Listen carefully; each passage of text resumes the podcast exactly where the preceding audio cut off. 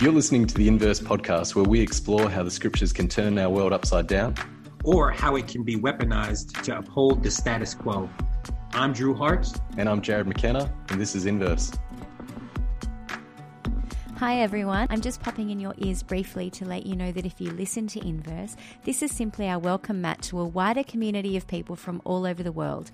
We connect throughout the week with Liberating Sunday School on the weekend, that tends to focus on Indigenous texts, and Subversive Seminary during the week, which focuses on anti racism formation. We also have an advanced anti racism group who are currently studying the Africana Bible, a reading of the scriptures from the vantage point of Africa and the African diaspora. We record these episodes in community, and we'd love to invite you into this space where you can have a chance to ask questions and to participate by being part of our Patreon community. If you're one of our patrons, you can listen to extended conversations with extra questions included, such as this. What jumped out to me, I guess, as I read it as me, a Muslim myself, um, was that while God isn't explicitly mentioned, God just seems all over it to me and I think you know it seems God's all over it because you know we're reading that story in in retrospect, so we can see how everything played out perfectly, and you know. Um, Esther did the right thing and she was put in the, this position for the right reason. And it just happened to be that the king got insomnia and asked for the court records to be read to him, which reminded him that Mordecai did him this favor. Like you see how even in these tiny little things, God was stitching, knitting everything together for, for this, this good outcome of protecting the, the, the Jewish people. Um, and I, so to me, it seems like you can see God all over it. And it makes me wonder, like, if all of our stories, at, at the end of our lives, if our entire life story was written down similarly, and in 500, 1,000, 2,000 years, people were reading that story, if they too would go, oh, it was so obvious seeing God's hand all over that. Like at the time, they thought they were in this terrible position and it was awful and none of it made sense. And yet we can see as their story progressed, God's hand was over all of it. All the information is in our show notes. Make sure you follow, rate, and review this episode in iTunes. But for now, enjoy the following episode. I'm so excited to introduce our guest for today. Dr. Susan Carland is an academic, author, and regular social commentator. Her teaching and research expertise are in gender, sociology, and contemporary Australia. Dr. Carland's PhD was published under the title Fighting Hislam in 2017 on feminism and Islam, and her writing has appeared in The Guardian, The Saturday Paper, The Age, in academic publications, and numerous anthologies. In 2012, she was named on the 20 most influential Australian female voices lists by The Age. She has also been named on the 500 most influential Muslims in the world list and as a Muslim leader of tomorrow by the UN Alliance of Civilizations. And so we're just so grateful, Susan, to have you on uh, Inverse Podcast. Welcome. Thank you so much. I'm so happy to be here. Uh, Susan, this is a delight. And uh, usually we ask people um, uh, what particular passage they have chosen to explore, but being the incredible overachiever that you are, you, you have not merely chosen a passage. What, what have you chosen? Uh, I'm not sure if overachieve is the word, maybe um, indecisive. I've actually chosen. I've actually chosen a whole book. So I've chosen the book of Esther because, um, you know, when you approached me, Jarrod, and you said we really want to talk about um, theology that can liberate and how does it tie in with oppression, um, I feel like there's a lot that we can dig out of, of this one. Um, now, obviously, I'm, I'm, I have to admit, I'm nervous about doing this podcast, you know, and I've done a lot of media um, as both guest and interviewer. Yeah. And I was thinking this morning, why am I nervous about this? And I think it's because um, I, am you know, choosing the book of Esther means that I can potentially and inadvertently offend both Christians and Jews. So I'm worried about that. I, I need to be honest, like I, I, am very conscious right. of inadvertently being a bull in a china shop. So I'm, I'm worried about that. I'm also conscious that I am a Muslim. I'm white. You know, I bring these things that may mean that I read things in a way that is not how other people see them or may inadvertently be hurtful. So I'm nervous. I'm going to say that. But also, like, I think it's important that even all of us when we're in situations where we think we could say the wrong thing that we don't use that as, an excuse not to participate in a conversation so yeah. um, up front i apologize if i get this wrong um, you know it's um, it, this is just what what jumped out at me as I was reading the text are quite a few like key themes that I think are useful for us to think about when we are when we think about oppression. Um, mm. So, well, well, and and I welcome your your critical feedback.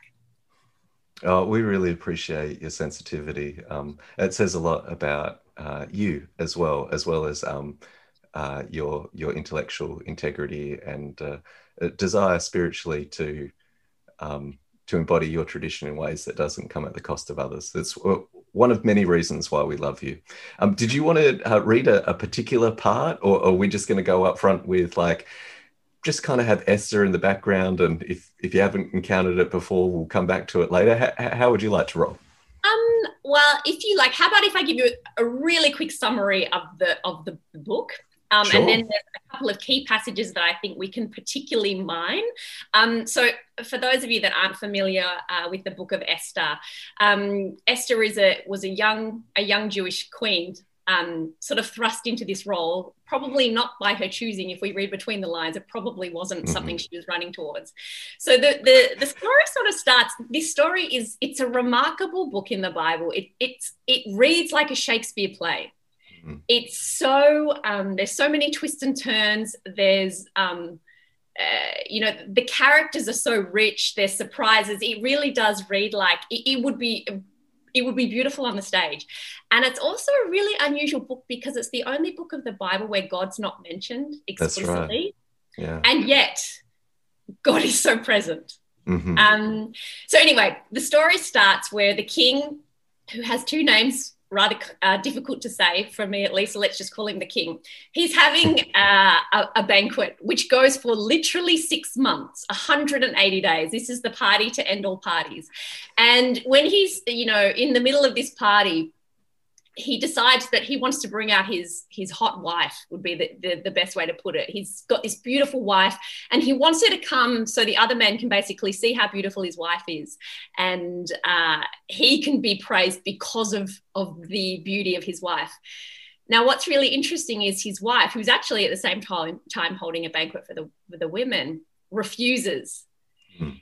and this is interesting to me and just as an aside something that really jumped out at me is the two main women in this book, the king's first wife and then Esther later. Both of these women stand up to the king. Mm-hmm. Both uh, the first wife, the first queen, by refusing, just saying, "I'm just not going to do what you want me to do," and we can understand why. It would have been incredibly objectifying. It also might have been a bit scary. Um, this was a group of men who'd been drinking for six months that she was being asked to go on parade in front of. Yeah, sure. Um, so she is the first one to stand up to the king. And then later, of course, we see how Esther goes and stands up to the king. And they stand up to him both in very different ways. But I think that's something really interesting that immediately, as a woman reading the text, this jumped out at me. Mm. So anyway, she refuses. This is the ultimate humiliation to the king. He says, "That's enough of you, wife. Time to get a new gorgeous wife." And this this big search is on for the most beautiful white woman, young woman in the kingdom. Um, Esther is one of of many chosen to see if she would please the king. She spends twelve months getting ready to be beautiful enough to be presented to the king, which I think, um, you know, any young women out there that are thinking about getting ready for their wedding, imagine spending 12 hours, just 12 months, sorry, just putting oil in your hair and your body. Um, now, she becomes his wife. And what, of course, the king doesn't know is that she's Jewish.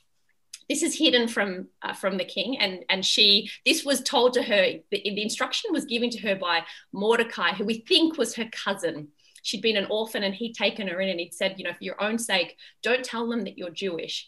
But we can really see the care that Mordecai had for her. Um, he's obviously very protective of her. He, he raised her when she was an orphan. Also, once she's in the the palace the bible says that every day he would go for a walk to try to hear how is she? What's going on with her? I can't speak mm. with her necessarily directly but i want to know how she's going. I'm, I'm worried about her. Um, and mordecai overhears when he's at the gates he overhears about a plot to assassinate the king and he reports this. And i think this is our first interesting note for people who are interested in fighting oppression. Hmm. Is that Mordecai hears about this plot to assassinate the king and he reveals it, and um, the assassination plot is prevented. But Mordecai doesn't get anything. I heard one biblical scholar say he didn't even get a fruit basket. Nothing. No. and I remember being really struck by this because I imagined what Mordecai must have thought of the king.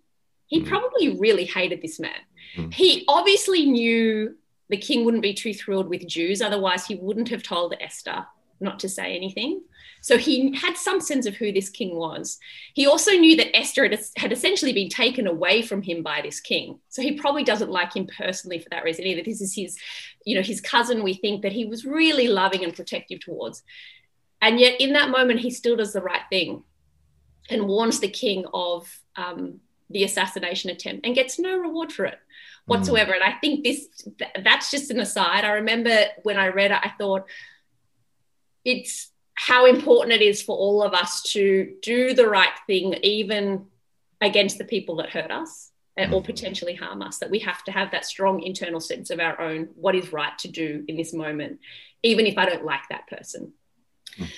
Anyway, uh, that happens. We'll, we'll skip we'll skip along a bit, but there's this man called Haman who um, who decides that he hates Jews. He actually decides he hates Jews because of Mordecai, which again I think was an interesting aside because when I read that that Mordecai refused to bow down to Haman, and that infuriated Haman.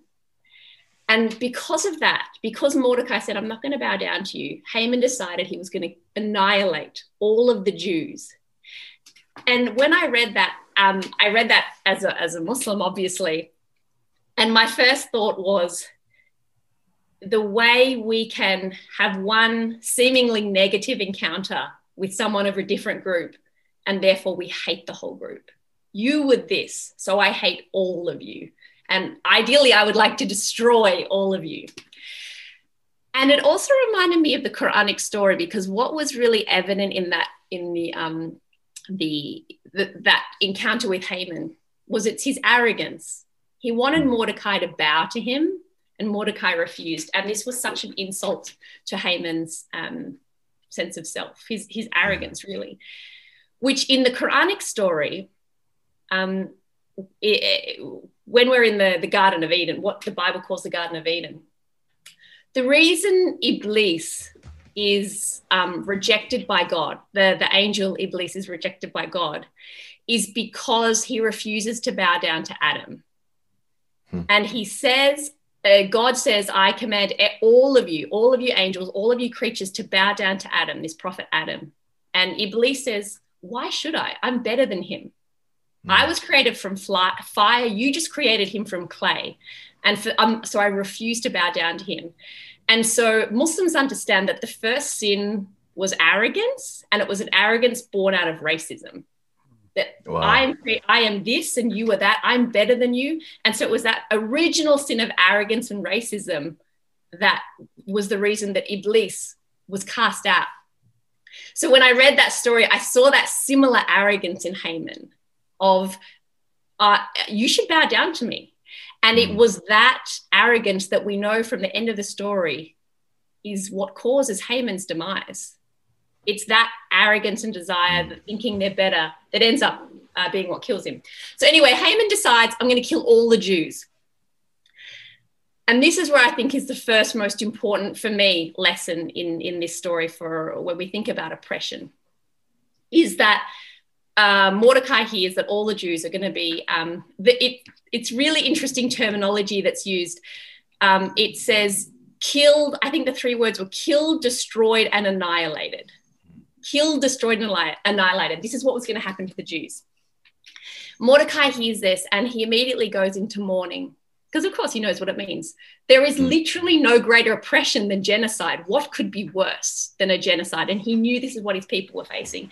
So he goes into his, um, he goes, gets into his sackcloth. Now, this is, I I found one of the most telling exchanges in the whole book. Mordecai is in his sackcloth, his mourning clothes, which means he is not allowed to approach Esther. He's not allowed to approach Esther. He's not allowed to go beyond the city, the king's gates in his in his mourning clothes, in his sackcloth. And so um, Mordecai sends a message to Esther and says, "This is what's going to happen. You need to, you, you know, we're, we're facing oppression." And Esther sends back the message to him: "Get out of your sackcloth. Get changed so we can talk." Hmm. And Mordecai refuses. And I think there is so much in that exchange for both the person who is oppressed and also the person that wants to help.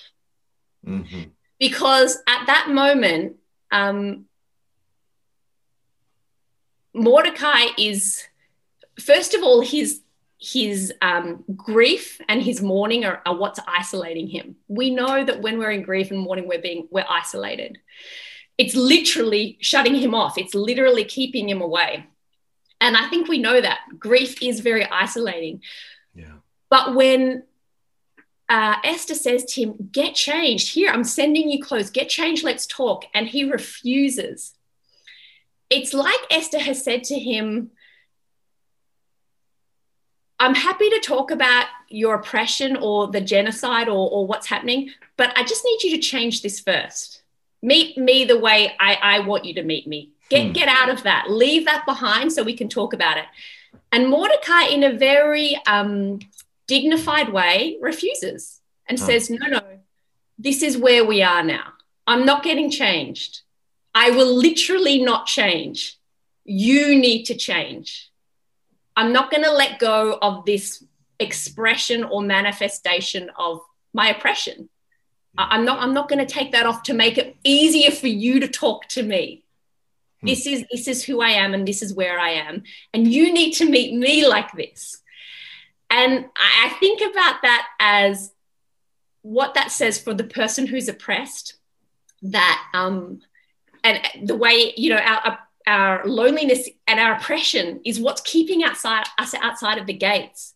Hmm. And so the person that can help us or the people that might want to help us we can't we can't ask them get over it squash it down get rid of those feelings and then we'll talk you know th- those mm-hmm. manifestations you won't let go of just get rid of them so we can talk about how i can help you um, and he says no no we're not, i'm not doing that anymore this is wow. this is the situation i'm in and you need to meet me where i am i think there's something in that in the dignity of the mm. oppressed person saying this is where we are and you meet me where I am.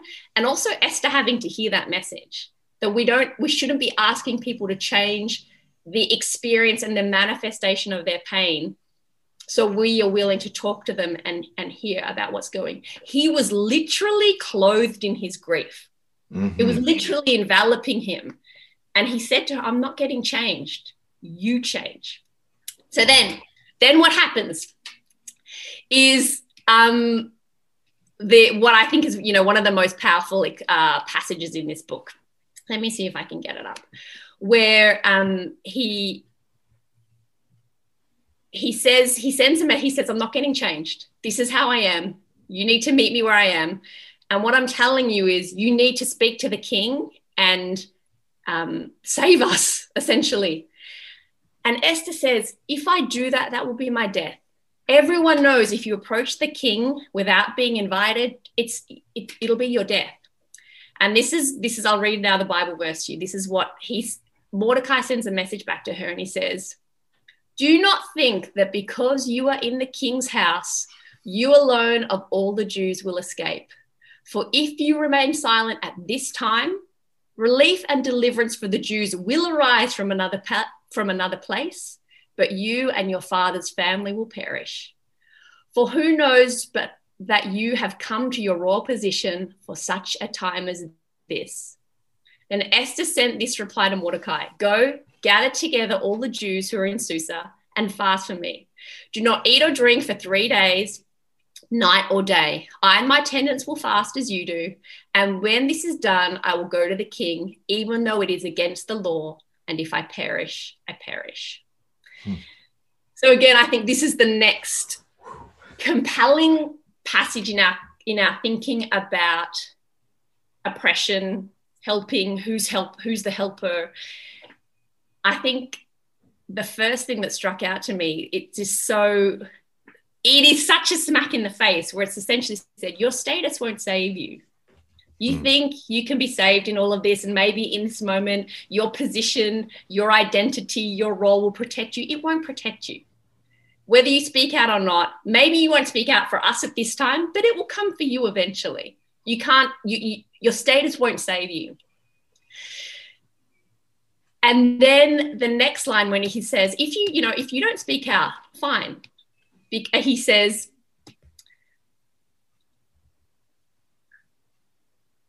uh, for if you remain silent at this time, relief and deliverance for the Jews will arise from another place. Hmm. And there's so much in that. It could mean, we, we know not necessarily, it doesn't mean no one will die in that moment. But what I feel like Mordecai is saying is, you're not the savior here.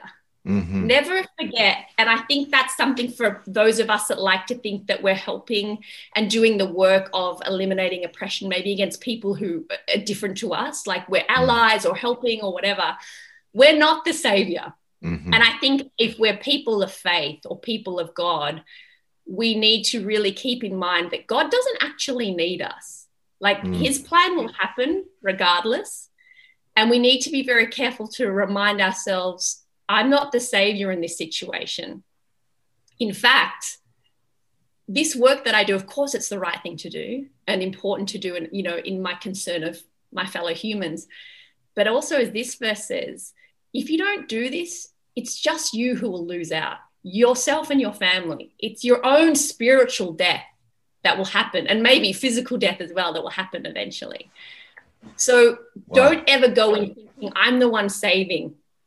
God's actually the one saving. You know, if we're if we're religious people, that's what we think. And God will God's plan will happen and he will use whoever he needs to to make that happen. It's not us. I'm not the savior in this situation, which I think is so easy for us to forget when we're trying to be the good ally and trying to help. And mm. if I don't do it, then who possibly will? It's so important. And that doesn't negate our role, that doesn't negate our responsibility in, in, in doing the right thing. But I think it's always about keeping our own ego in check. Um, yeah. and never, never losing sight of who's actually in control and how it's not about us. Oof. We're not the savior. Um, and, and, friends, that, that's just the summary. That's just uh, I'm, I'm ready for the altar call already, sorry. Susan. Like, I, oh I'm, yeah, sorry. I'm, no, it's it's phenomenal. Yeah, no, no, it's really good. This was really good. Yeah. Um, and so I, I want to pause you for a second because we want to come back yeah. to this. But before that, like one of the things we love to do is to juxtapose how someone engages text with thinking about someone's own story, right? Because I hmm. think it's just so beautiful for us to kind of uh, enter into other people's stories and then think about how we approach scripture and how we read it and how those two things come together. So hmm. before we come, we'll circle back to that conversation on Esther, but I, I'm really fascinated to hear about the first time that you remember encountering um, scriptures, the sacred scriptures or early memories? Um, I'm curious your thoughts and memories that, yeah. that emerge. I had, um, and I still have actually, but it's so. Um, I had I had a, a beautiful Bible. I think it was the Good News, uh, Good News, Good News version. Good News Bible. Blue cover, dove on the front, rainbow, probably on it, every, you know, iconic biblical image from the front cover. And I love that Bible so much. I read it so much, the whole spine literally fell off, not just the cover, like the whole thing, all of it fell apart. And I read that and read that. And I loved it. I just loved it so much. So, my earliest experiences with scripture were so uh, positive and so nurturing. Um, you know, my Bible was just full of little notes that I'd written in the margin and underlining. And, you know, they were obviously, you know, I was a kid and then I was a teenager. So they were not, certainly not the most advanced uh, insights. But I think it showed that there was, I always had this thirst to be connected to God and mm. understand how God was talking to me. Mm. That's beautiful. Yeah, that's beautiful. Um, Susan, you mentioned the um, the beauty of those early experiences, we often ask if there was a spectrum of experiencing the scriptures as liberating or oppressive? Where would you place yourself along such a spectrum?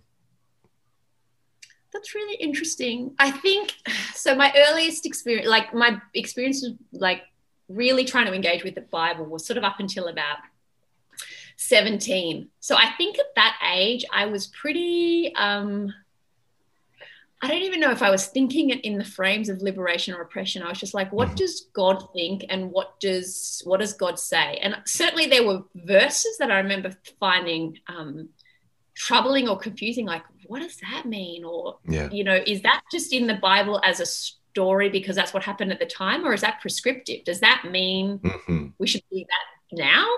Um, which I think you know, I think for people who are in any religion and any you know and that's something that even now i have as a muslim when i read the quran we still wrestle with is what was descriptive and what was prescriptive. Mm-hmm. um, so i remember um, you know wondering about that. Um, but you know my mom was uh, my mom was and is a christian and a very um, very how would i describe my mom's christianity? She loves um, I think his name's John Shelby Spong, pretty radical type interpretation. So she, whenever I'd sort of say, you know, what about this? She'd be like, oh, don't worry about that.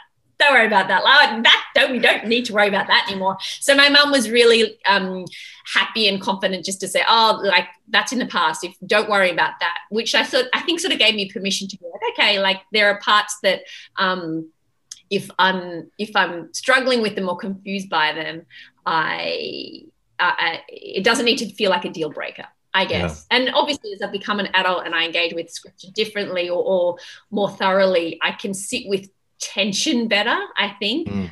But my earliest, I guess, engagement taught me that I didn't need to be scared of those verses. Mm. Susan, um, you, you describe uh, your attention to scripture and then talked of your mum's love of um, uh, the um, Episcopalian uh, priest John Shelby Spong, um, who maybe kind of typifies uh, a, a, modernist, liberal, um, uh, uh low view of scripture. Um, w- were those things that clashed, or did you grow up um, uh, in a form of Christianity that your mother didn't share at the same time, or was that an ongoing conversation between those two things? How, how did that work together? Yeah. So I think up until I was 12, I went to the Uniting Church with my mum. I'm not sure what the uh, what would be the American version of the Uniting Church. Is that Episcopalian? Uh, it would be um, Methodists and Congregationalists and um, uh, liberal Presbyterians all coming together. So, in, in yeah. Canadian listeners, Which will never happen United in the US. won't happen. So, like the way I think about the Uniting Church now, if I see they're very, they're often at the forefront of the more progressive like interpretations or readings. Um, mm-hmm. uh, but so on the one hand, it's, it's that, but on the other hand, I think you know, particularly as I became a teenager, like it felt. Um, it's interesting now that I look back at the as a teenager, it felt really old and stuffy because everyone in the church was old. Like there were no really young people. The music wasn't cool, even though the messaging was very um, modern and fresh, I suppose you could say. Um, and as a teenager, I felt like I wanted to be around more young people and have, you know, cooler music. And so when I was 13, I started of my own volition, I started going to the Baptist church, which horrified my mum, as you can imagine, as a proponent of John was just like, what? And I was like, I'm being baptized. And I think it was horrifying for her.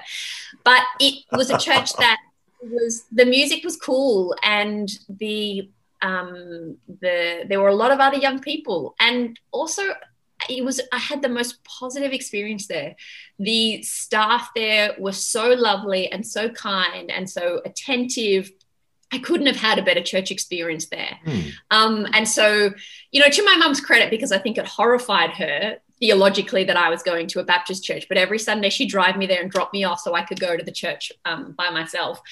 Um, so there was, you know, it, it, I guess it was um, a good, maybe important of things to come to my mum about, you know, your daughter's going to go on a, a, a different religious journey to you and uh, you need to be prepared for that.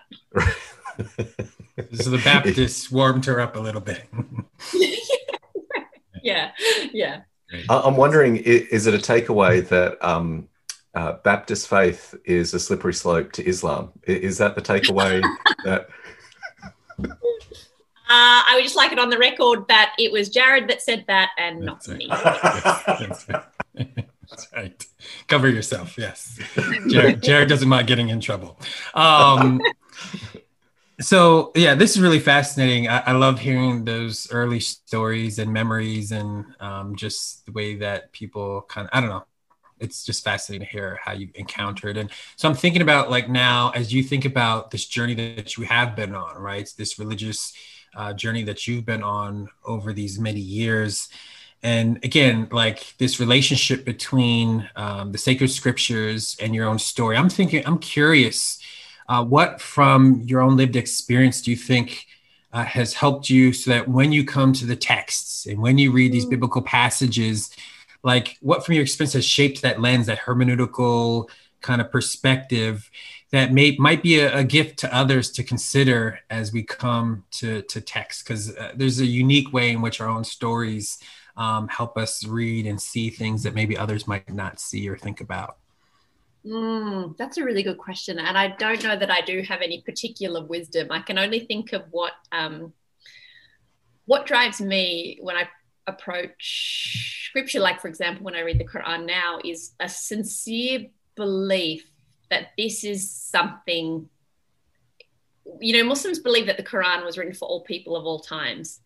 And so if I genuinely believe that, that I have to believe that God wrote that for me for right now as well. That, that there are specific messages from God right in this text right now uh, of lessons that I need to learn. And, you know, I'm sure you all experience that yourselves. You'll read the same Bible stories or passages a million times, and suddenly one day you'll read it again, and a whole new thing will just jump out at you, a, a new lesson. Um, that, that can just emerge that you never noticed at the time, but because of the situation you are in, um, suddenly you read it really differently. Mm. And so I think I think that is a big part for me is that I, I need to sincerely believe that uh, this is there are messages in there for me from God that are relevant for me right now and today. And that I guess the other thing for me is that um, it's easy. It's easy. Muslims say you don't read the Quran, the Quran reads you. Mm. And I think we can again. That's probably something that that um, that translates across every religious text. It, the way a person reads it and interprets it and understands who God is and what God's saying says a lot more about that person necessarily than anything that may or may not be in the text. And so I'm very conscious that when I come to scripture that I need to have a good opinion of God.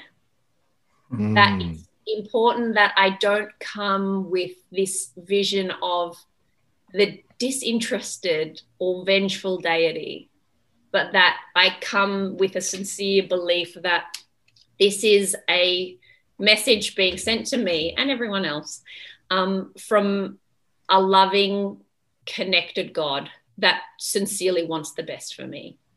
And that doesn't mean the best for me won't hurt. You Mm. know, the, uh, being a believer doesn't is there is no promise from God in the Bible or the Quran that if you believe, suddenly you will live a painless existence. Yeah. But what I do feel is that what God says, if you actually read the Quran and the Bible, is terrible things will happen, painful things will happen, but I'll be with you, and this is not pointless. Hmm. And that's, I think, what I bring to it when I, particularly when I'm reading the Quran, when things are very difficult and I'm really trying to make sense of things. And God, what message are you trying to give? And how do you want me to be in this moment? What is the right thing for me to do now? Um, if I try to read it with that lens, then it's amazing what will actually emerge. Wow.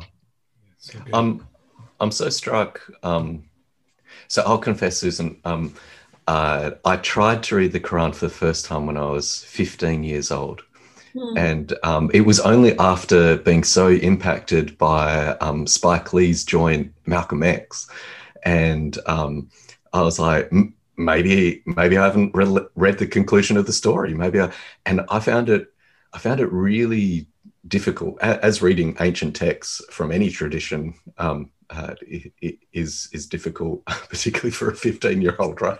Um, but one of the things I was struck by that the start of each surah, the start of each chapter, um, uh, God, all compassionate, all merciful, mm. framed, um, and to, to go to that um, point that you brought up, like our how we understand God.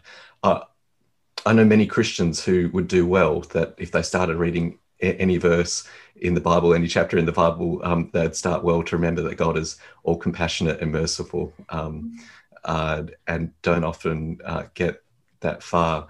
Um, but the the, the for um, for many becomes a, a lens to read Scripture, like how to see and um, for, for for Christians, as you know, but particularly for Drew and I, right? Like um, uh, we take that whole Jesusy thing even further. That um, Jesus is is our Bishma, uh, is our introduction to every um, uh, uh, passage.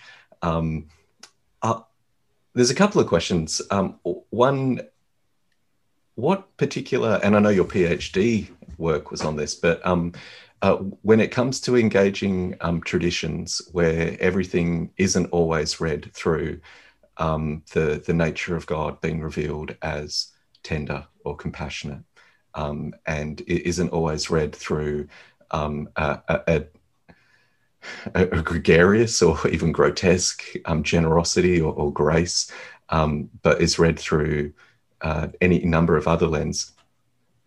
I'd be really interested to hear your own journey with um, uh, challenging that within your own tradition. But maybe it's a, a, great entry back into Esther as well. I'm also aware that as um, you struggle with integrity within your own tradition, you're also um, a religious minority, as Esther was, in a, a larger setting, that um, uh, Islamophobia has been in the air um, uh, for quite some time in Australia. Uh, uh, during our lifetime and the the complexities of those inside outside conversations and different pressures. Does that give you enough to play with? Um, that wasn't a very precise question was it? I know, I've, I've, suddenly realized i think i've forgotten the first three questions yeah. you asked remind me the question um, uh, p- permissions to play around those inside outside tensions and the lenses that we um, we bring um, when particularly uh, sometimes it's those within our own tradition that can give us the hardest time.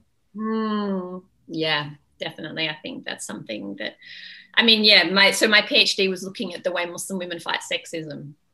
Um, and it was something that I wanted to do because uh, I felt like every time I met a non-Muslim, there was just the assumption that uh, Muslim women, all Muslim women were oppressed, they were all complicit in their own oppression and they had never done anything or ever tried to do anything about it. Hmm.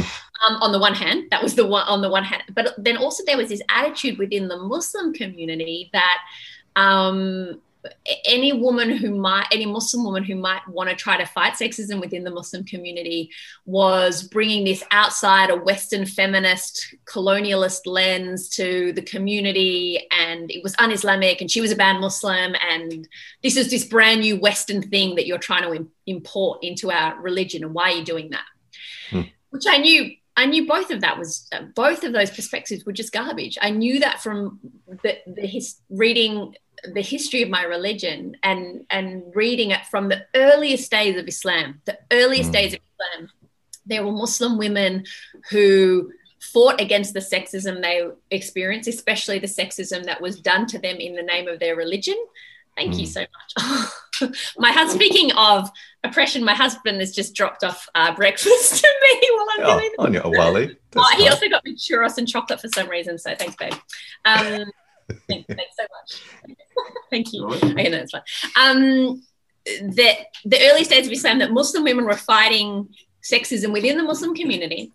They were fighting sexism that was done to them in the in the name of religion, and they were fighting that sexism using their religion as the tool to fight against that oppression. Yeah. So we have records of this happening at the time of the Prophet Muhammad, that women would come to him and complain and say, This is happening. This man did this to me there's a classic example of a woman came to the Prophet Muhammad and said, My father has made me marry this man against my consent. And the Prophet said, If that's the case, the marriage is annulled because Islamically, both parties have to agree. Mm. You can't be forced into marriage. So if that's the case, then your marriage is annulled. You're free to get out of your marriage. And she said, Actually, I have no problem being married to this man. I'm happy to be staying married. But I came to you so you would say that so everyone else would hear what actually wow. religious mm. rights are. So from the earliest days of Islam, and there's heaps of other stories of that. After the Prophet died, women again standing up to men saying, actually, the Prophet Muhammad never said that. You don't get to say that this is our religion and make treat us when there's one case where a woman said, You're treating us like donkeys. This he never said that. Stop trying to make this a religious ruling. So from the earliest days this was happening. This isn't some Western import, this this Western feminism that's just been suddenly introduced to Muslim women that never had any clue or never mm. cared about the sexism they were experiencing. But also this argument that, well, only irreligious Muslim women would care about this. And in fact, these Muslim women were very passionate about their faith. And it was their faith they were using, far from seeing their faith as the tool of oppression. It was the tool they said that this is what's going to, um, this is what will protect me and save us. That you oppressing me is actually an insult to my religion. Mm. And so my PhD was, I was interviewing Muslim women in Australia and overseas about how do you fight sexism? Why do you do it? Who supports you and who challenges you or who blocks you? And, what what makes it so difficult? And what something um, that came out that was this was actually a concept that was identified by african american female scholars back in the 70s this concept of the double bind. Mm-hmm. um, is, you know for those of you that don't know it's where it, particularly if, you, if you're in a minority community you're sort of stuck between a rock and a hard place when you try to advocate against your own oppression often. So, in the case of Muslim women, um, I'll give you an example from one of the women I spoke to. She said, I, am a, you know, she was a Muslim woman leader. She wanted to organize an employment conference. Um, and she wanted to, to, encourage more Muslim women to get into the workforce. And she uh, wanted to have some imams, so like the kind of like the equivalent of, you know, uh, a Muslim priest. She wanted to have some imams on the panel. And she was worried that at least one of them might say something sexist, like, well, really, women, you should be in the house. And so she had this tension because she also wanted to bring media to have publicity for the event and to raise this issue of we're having some barriers getting Muslim women into the workforce. There's sexism, but there's other barriers as well. And she said to me, I didn't know what to do. Do I invite the media and then have them report what this imam says, knowing it'll be sexist, and then that will reinforce that negative stereotype that all Muslim men are oppressive and Muslim women are oppressed and they're voiceless and whatever? or do I not have this and we don't air this and I, we don't get to facilitate change in this area in our community? Mm. What do I do? So they're kind of bound in this position where um, discrimination or oppression from both sides can keep them locked in and they actually feed each other and make yeah. it harder for the group to try to change things for themselves. And um, so that was kind of what I was looking for. So I, you know, this idea of how often the, the biggest problems can sometimes be within our community. Certainly that's the case within the Muslim community. I don't know if they're maybe they're not the biggest, but they exist, and they also they exist in a not entirely, but in a in a frame that has been caused by those external voices as well. So often Muslims would say to Muslim women who are fighting sexism, stop airing our dirty laundry. You know what everyone will think of us. So those are attitudes that come from a constant criticism from the outside as well. Now, that doesn't justify it or make it okay, but it helps explain what's going on in these dynamics and how it can make it so much harder for um, communities to advocate for themselves and change things in ways that are meaningful for themselves when there's all this external pressure or negative um, negative attitudes that have been there for hundreds of years. Mm. You can't just switch them off.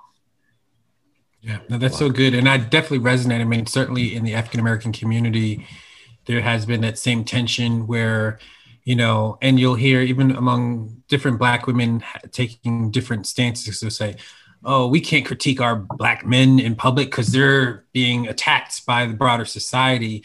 But then what ends up happening is then patriarchy is never named, right? And the sexism within the community is not being named. And so, um, and so you see these tensions playing out, um, certainly um, in our own communities as well. And I think that those are some of the things that they just you have to get there, right? Otherwise, they will never. It just you just reproduce the very same challenges, and so they've got to be named. Yeah, that's really helpful. Yeah. So to, to return to Esther, and um, I mean, uh, with Vashti and Esther, there are almost these two different models, right, of uh, what mm. it is to challenge um, uh, the these um, Persian powers um, that they're existing in, although differently. And then in Mordecai, um, you've highlighted, and I thought so beautifully as well. I mean, you were just dropping bars like that was constantly the whole way through. It's like one of the greatest intros to the podcast we've ever had. It was amazing. It was, I was like, whoa, pe- people are. Uh, got their money's worth. This is great. Um, but Mordecai provides like a, an, another um, paradigm uh, as well. But um, as Crenshaw would remind us, like that there is uh, there's um, being able to name where power comes from and where it clashes and uh, where it collides. Um, you, have done that with the text so brilliantly. But um, uh, where would you like to go with it now, Susan? Where, like, well, actually, yeah, there is somewhere I'd like to go, and I'm really interested in hearing um, your opinions on this because this is something that really stood out for me. Again, reading it as a Muslim um, and I'd love to hear how you guys take this because, like I said, I feel like this is a good, I really, there's a lot in this book for us to think about how we try to fight oppression, how we're allies, how we can be oppressed people, all these sort of things. So there's this, the, the, the, the situation comes where Esther decides, yes, I'm gonna, I'm gonna speak truth to power, um, even if it means I die. If I perish, I perish. And so what she does is, first of all, she says, you know, all of you, I need you to all fast for three days. You know, and I like that image that you need mm. your spiritual community with you, where we have to all be in this together. But then what she does is she says, I'm going to organize a banquet. This whole book is full of banquets. That's right. Yeah. and so she organizes a banquet for the king, her husband, and also for Haman. And the king says, "Yes, yes, whatever you want. What do you want? Anything? I'll give you half my my uh, kingdom." And she says, "No, let's just have a lovely dinner, and then I'd like to have another banquet with you." And then they go to have the other banquet, and it's then that she reveals, "Look, actually, there's this, you know, this man right here. He wants to kill me or all my people. He wants mm-hmm. to exterminate us." So here's what I wanted to ask your uh, your thoughts on because I was looking at this in the the approach that Esther used so when she, you know when Mordecai said you have to go and speak to the king, we're we're all going to be killed. This is going to be a genocide. You need to do something. She didn't just go straight to him and say, "Listen, please don't. I'm Jewish. You might not have realized I'm Jewish. Please, please don't kill us all. Please don't have us all killed. Intervene immediately." She first did this banquet, which we I guess we can gather she knew the king really liked. He liked the banquet. So this was almost like a softening, a softening mm. approach. And then she had a second banquet, and it was then that she revealed it.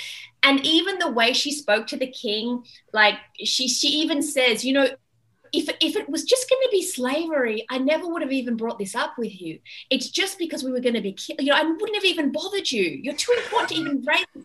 But it's because we're going to be killed. And if it pleases you and if you love me, it's this really softly, softly approach. And it made me think about there's this verse in the Quran that I think about a lot at the moment where we're thinking about how do we speak truth to power and how do we deal with people we don't like when we're trying to stand up for justice. That when the when uh, Moses in the Quran is called Musa, when Moses is sent to the Pharaoh, God tells Moses in the Quran, speak to him with wisdom and beautiful preaching. That's mm. the instruction. And I think about that a lot because um, anyone I go to speak to or you go to speak to, I am not more rightly guided than Moses. And the person I'm speaking to is not more of an oppressor than Pharaoh. And even in that situation, God says, speak with wisdom and beautiful preaching. So, what does that look like? And so I was really struck by the way Esther did this. It was a very really gentle approach, really sort of bending over backwards.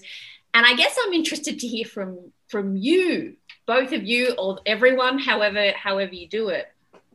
What do we think about that? Hmm. As as believers and people who are guided by the scripture, should we take is there a wisdom in this in terms of the gentle because in the end it was the most effective she did mm. get what she wanted it, it did ensure that the king listened to her and the goal was achieved. Um, so on the one hand, you can make the argument for that. On the other hand, I imagine, you know, imagine imagine uh, I was invited to to give Trump advice when he was president on treatment of whatever. And imagine if that were the attitude, like if I sort of took that approach, I think people would be angry with me. They're like, really? That's how you're, or, you know, or what, you know, Bashar al Assad or whoever, whichever, whoever yeah. you want to think of. Really? You're sucking up? Why aren't you? Sometimes you've got to tell people what's up.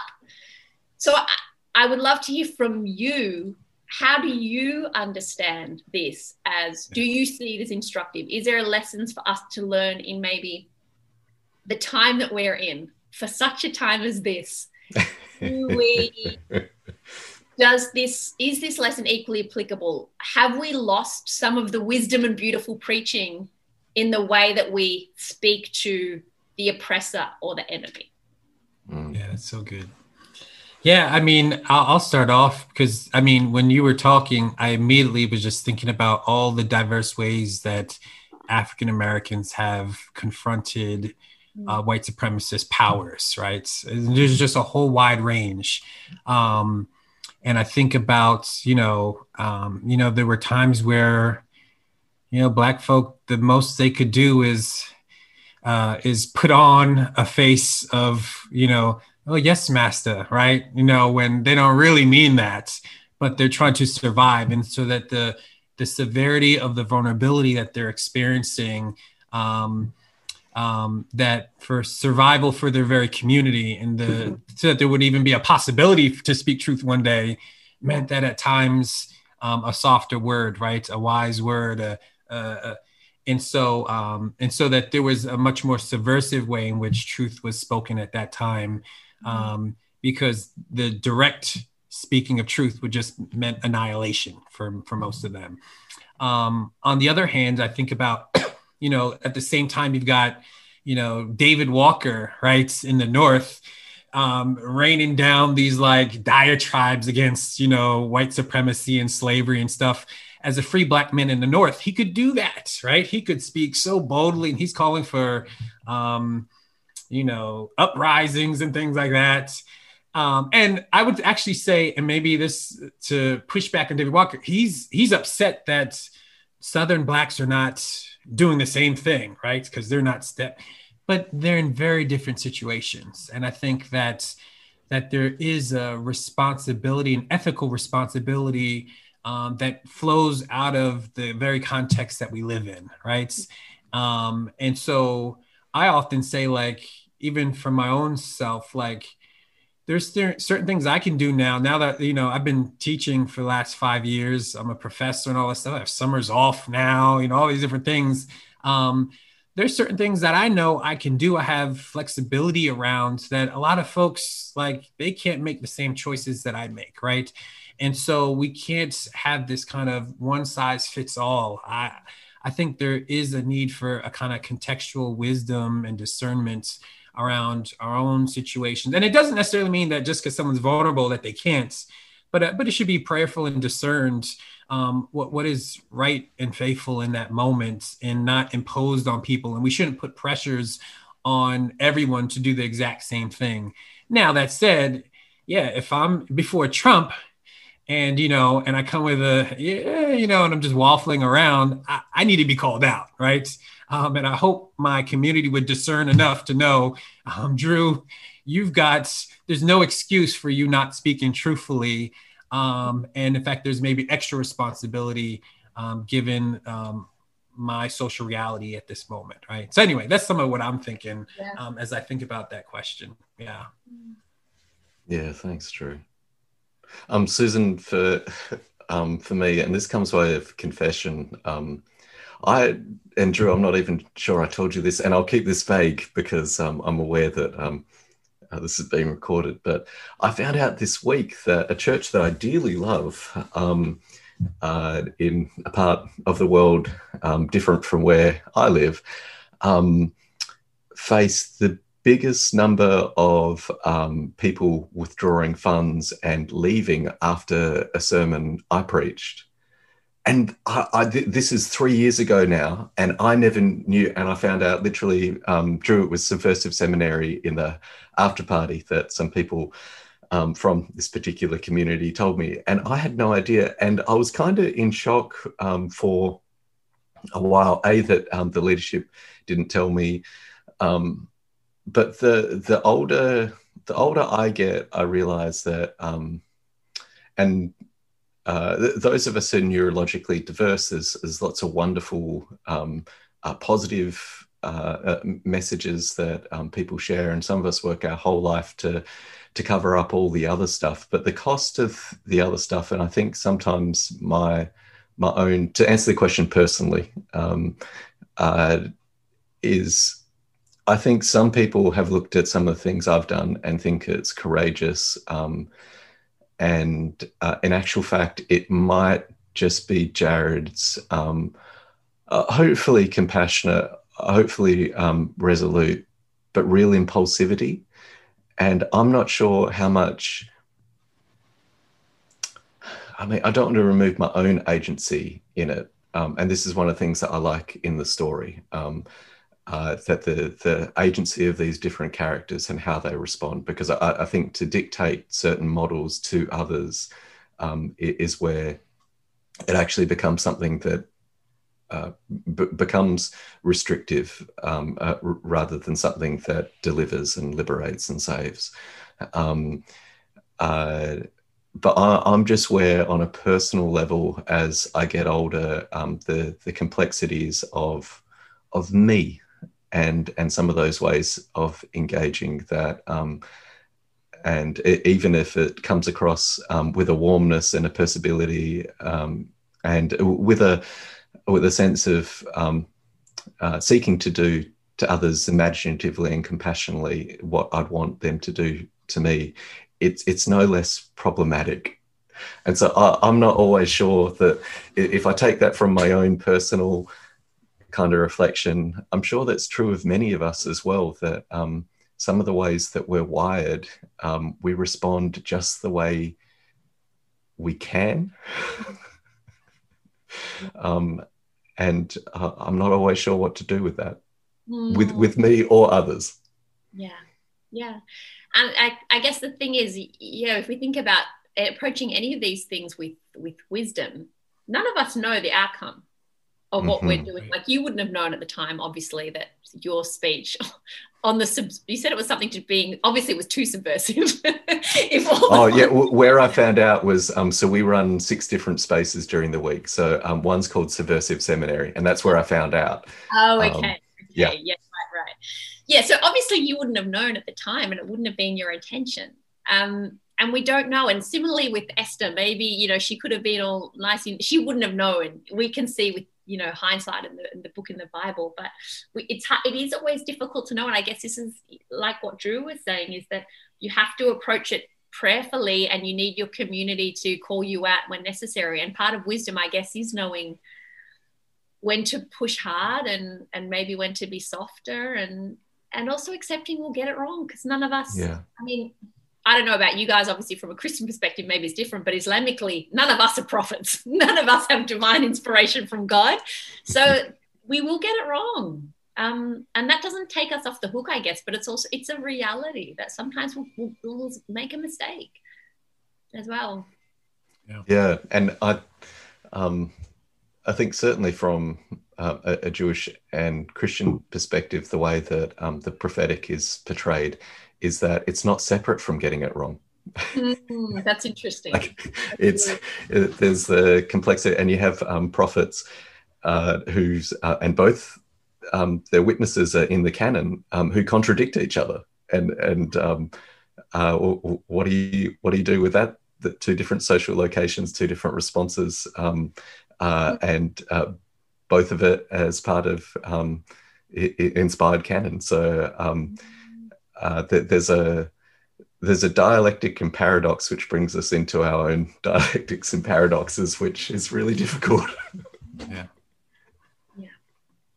Susan, I, I did want to ask, um, and particularly for me, uh, the, the last, um, uh, I, had um, dramatic changes in, in my life um, uh, beyond uh, my own control. And uh, you were very kind, and I don't even know if you remember some of the messages that that you sent, but um, really ministered to me in quite profound ways. And I, I felt incredibly jealous of um, uh, your your certainty in what everything happens being the will of God. Mm-hmm. And I know that um, for some Christians, that's very true as well. Um, that uh, and um, uh, like all of us, um, sometimes we we hold to certain um, intellectual frameworks or uh, ideologies um, because they meet deep personal needs and you know, it's easy to go to um, talking about the Shoah the Holocaust, particularly with this text um, mm. that's being used by um, so many of um, our, our, Jewish neighbors and friends to reflect on um, the, the, horror of genocide. Um, uh, but just for us personally as well, I, I see in you and what you write and how you write so beautifully, there's this deep sense that uh, with that comes uh, there's a transformation I'm being called to in all of this. And um, I guess I'm asking on a personal level, um, do, do you struggle with that kind of sense of, um, because uh, maybe I lean too much the other way. In fact, I know many Christians who have accused me of just that. That mm. um, uh, so for for me, sovereignty has to pass through a crucified Messiah. So whatever it means, sovereignty means it. It means um, uh, this strange suffering. Um, uh, but w- would you speak a little bit to um, those kind of differences? And I, not to flatten. This is Christianity's take because there's a multiplicity of takes, and this is Islam's takes because there's a multiplicity of takes. But um, would you speak to to that some? As in, how do I grapple with suffering? Is that what you mean? Is that, is that what you want me to speak about? Or everything being so? Uh, maybe I would put it that, um, and again, lots of Christians would disagree with me. God does not will all things. Um, ah.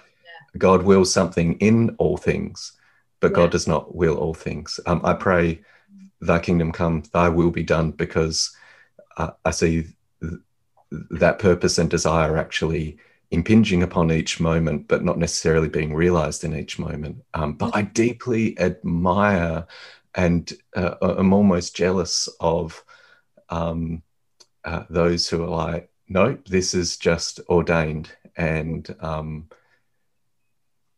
where would you speak to some of that? Yeah, I mean, this is huge. I don't know how much longer. Yeah, I'll just go all the light stuff. Sorry. Yeah. I mean, because this is uh, this sort of ties in with everything, you know, the sovereignty of God, the the um, the place of evil, the role of yeah. suffering. This is this is all these things combined, yeah. um, and these are obviously things that uh, you know, just from the, the Muslim point of view, scholars have spent their whole lives grappling with the most minute details within this what yeah. you know what is the will of god and what does it mean and how far does it extend and, and all of these things so you know, I'm not I'm I'm not a Quranic scholar. I'm not a theologian. I'm a sociologist. So I can only um, talk about it. You're a pretty damn great theologian as well. Like, um, albeit like organic, grassroots. like, um, there's so many people who are so super impressed just by your introduction to Esther, and we're just like, uh, dang. Yeah. Um, but so, but I, you know, I can only speak about it from my own messy, limited understanding, and also very aware that these kind of conversations about the will of God and, you know, Islamically, that everything is the will of God um, can be very painful for some people to hear because mm. of what it implies that the terrible suffering that they've experienced is the will of God is is can be spiritually a very difficult thing to grapple with. So I know that and I understand. So it's a, it's a it's a delicate minefield to step through, I guess. So all I can do is is speak about it from my own understanding perspective, and that Islamically, um, we do believe that everything is the will of God, that everything um, everything is written by God, the the the pleasant and the unpleasant, the the awful and the the lovely, um, and that one of the important things for Muslims in grappling with that, if we do say, as you as you said, Jarrod, every chapter except one in the Quran starts with "In the name of God, the compassionate, the merciful." So, if God has said again and again and again about Himself and defined Himself in um, as the compassionate and the merciful, so how can we understand this? How can we frame suffering and evil and and all these horrible things? How do we frame that with a God who insists on calling himself? And I say him Islamically, God is is genderless, but you know, for the sake sure. of like himself. Yeah. Um, how do we understand this God who sees himself as compassionate and merciful? And a really important thing for Muslims is the um, that this life is a very uh, is only one aspect of our existence. Muslims hold a very firm, adamant belief in justice in the next life it's really really important to us. So the only way we can we can reconcile the um, pain and equality and injustice of this life is the firm belief that it will be all rectified in the next life that justice will be achieved that um, all of that because as well as god defining himself in the quran repeatedly as the compassionate the merciful the loving is another one Mm. He also refers to himself as, as the most just. So I also have to rely on if God really is who he says he is, that it's one of those if then arguments or if then mm-hmm. understandings. If he says that he is the most just, then he will reconcile all of this in the if not in this life then in the next like i have to sincerely believe that so that injustice that was done to that child that woman that whole community that will be um, reconciled in the next life uh, by God, and that God takes um, oppression very seriously. Allah says that in the Quran repeatedly. Mm. Um, so that is the way that we, for Muslims, is that we have to, or that we do, we can, we can hold these things, these tensions together in us, and that we can, in many ways, endure the horrors of this life is to believe that Muslims never thought that this was all there was. This is mm. just one relatively small portion. Um, and that what happens in the next life is just as, if not more important than what happens here. Um, and I think that's that's sort of a way that we we tie it together. And that doesn't dismiss the pain of now at all. You know, we also believe that God sees and hears everything. He knows every pain that we carry. All of that is recorded with Him. It matters to Him, and it will be not only does it matter to him, but in the next life, we believe the people who hurt us, all of this will be accounted for. Um, and I think that helps it feel um, that's how we can accept that a merciful, loving God does allow awful things to happen to often good and innocent people. Hmm. Yeah, I really appreciate your vulnerability and even um, answering those kind of questions because they do bring up so much for us. Which know, sorry, Joe. No, no, no, you go. I was just going to say, I know that, like I said, particularly for people that have experienced real horrific oppression, I realize that those answers can sound very trite. Um, and so, you know, no doubt there have been Muslim scholars that have done a, a far better job than I have of explaining it and reconciling it. And I guess it's just if nothing else, don't take that explanation as a, a lack of interest or investment by God in the pain of now. If anything, for Muslims, we see it as an absolute vindication of that. Hmm. That none of this is meaningless and all of this will be reconciled and there was a point and, and all that. Yeah, beautiful. Um, I, am aware, Drew, that um, this might be the perfect transition um, uh, from podcast proper to the Q and A, particularly in light of uh, the time and um, Susan's time and how generous she's been. Um, but Susan, um, this has been fantastic, really, really fantastic. Thank you so much, and uh, we'll, if you're still willing uh, to stick around for a little bit, we'll do some Q and A with those who are joining us um, live.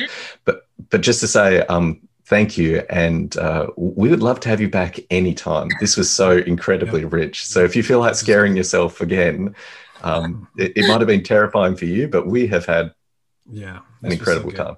Yep. We'll yep. commit not to crapping on as much in the beginning as I did next time. not, a, not at all. I, I, was like, wow, this is fantastic. I feel like, um, um, it, yeah, it was just so rich. no, my pleasure. Thanks for having me. The Inverse podcast is proudly supported by you, the listener. And if you want to join the revolutionaries who are helping us have conversations about how this ancient text can still turn the world upside down, why don't you head over to patreon.com slash inverse